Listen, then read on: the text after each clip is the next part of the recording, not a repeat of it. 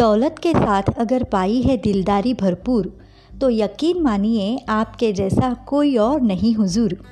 मैं हूँ ऋतुजा और चलो आज कुछ अच्छा सुनते हैं। सुनाती हूँ कहानी एक मिलेनियर की। बहुत पैसे थे उनके पास, बहुत बड़ा व्यापार था, बड़ा सा कारोबार, बहुत सारे लोग काम करते थे, बहुत सारे पैसे थे उनके पास और उन्हें अपने पैसों का बहुत सारा घमंड भी था, जैसा कि लोगों को अक्सर हो जाता है। एक दिन ये धनिक साहब अपनी बड़ी महंगी वाली कार में कहीं जा रहे थे। कार में एक ऑडियो चल रहा था जिसमें एक संत की वाणी चल रही थी। उसमें उन संत ने साधु ने कहा, इंसान हर वक्त पैसे के पीछे भागता रहता है, कभी कभी तो पैसे के लिए गलत काम तक कर देता है, क्योंकि वो इस सत्य को भूल जाता है कि इस पैसे का एक अंश तक वो अपने मृत्यु के पश्चात साथ नहीं ले जा सकता। ये सब बातें सुनकर इन अमीर साहब को बहुत गुस्सा आया, थोड़े डिस्टर्ब भी हो गए। उन्होंने कहा कि ये साधु क्या बेकार की बातें कर रहे हैं, इन संत महात्माओं के पास खुद का कुछ तो होता नहीं, इनके पास धन नहीं होता, पैसे नहीं होते, इसीलिए सब ऐसी बातें करते हैं। लेकिन दिन भर साधु जी की इस बात का चिंतन उनके दिमाग में रहा। जैसे ही वे ऑफिस पहुँचे तो सारे एम्प्लॉयज़ को इकट्ठा बुलाकर उन्होंने कहा कि मुझे एक बहुत ही इम्पॉर्टेंट बात करनी है, मुझे कोई ऐसा आइडिया ढूंढ कर दे दो कि मृत्यु के बाद भी मैं अपनी सारी दौलत अपने साथ ले जाऊं, जो कि मैंने इतनी मेहनत से कमाई है। ये सुनते ही सारे लोग हड़बड़ा गए, सोचने लगे बॉस तो एकदम पागल हो गए हैं। कई दिनों तक ये सिलसिला चलता रहा, लोग उन्हें अवॉइड करने लगे। कुछ दिन ऐसे ही बीत गए और फिर एक दिन अचानक एक स्ट्रेंजर आता है, एक अनजान व्यक्ति उनसे मिलने की इच्छा जताता है।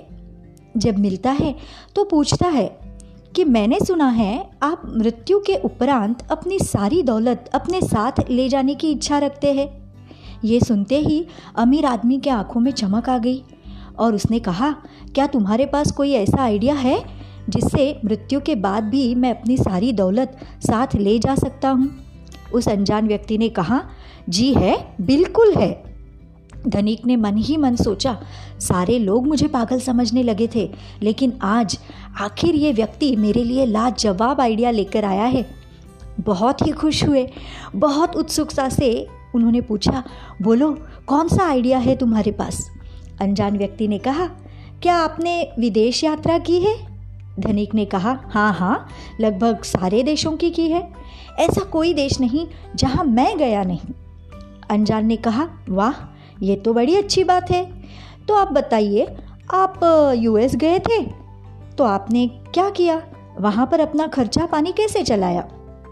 धनिक ने कहा, वो तो मैंने जाने से पहले इंडियन करेंसी को डॉलर में कन्वर्ट कर दिया। वहाँ इंडियन करेंसी कहाँ चलती है, डॉलर से खर्चा चलाया। अनजान आदमी ने कहा, वाह भाई, और यूके में? उन्होंने कहा, उस समय मैंने इंडियन रुपी को पाउंड में कन्वर्ट किया था। अनजान आदमी ने कहा, बड़ी अच्छी बात है, तो अब बताइए आपने ये सब क्यों किया?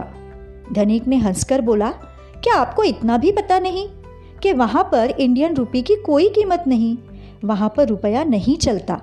मेरे रुपये की कीमत वहाँ हो, इसीलिए मैंने मेरे पैसे को वहाँ के करेंसी में कन्वर्ट कर दिया था।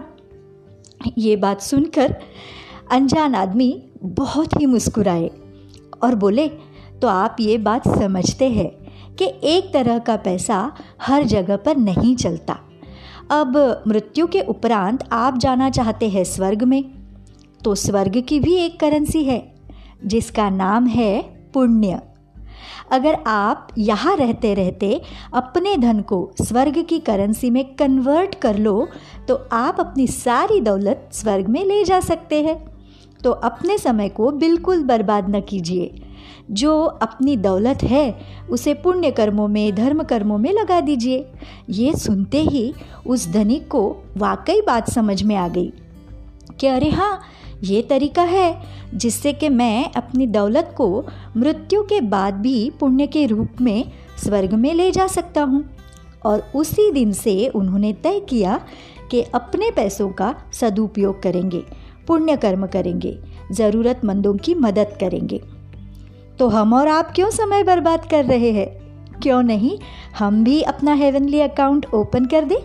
छोटे बड़े जिस भी रूप में हो, हम भी अपने करेंसी को स्वर्ग की करेंसी में कन्वर्ट कर दें।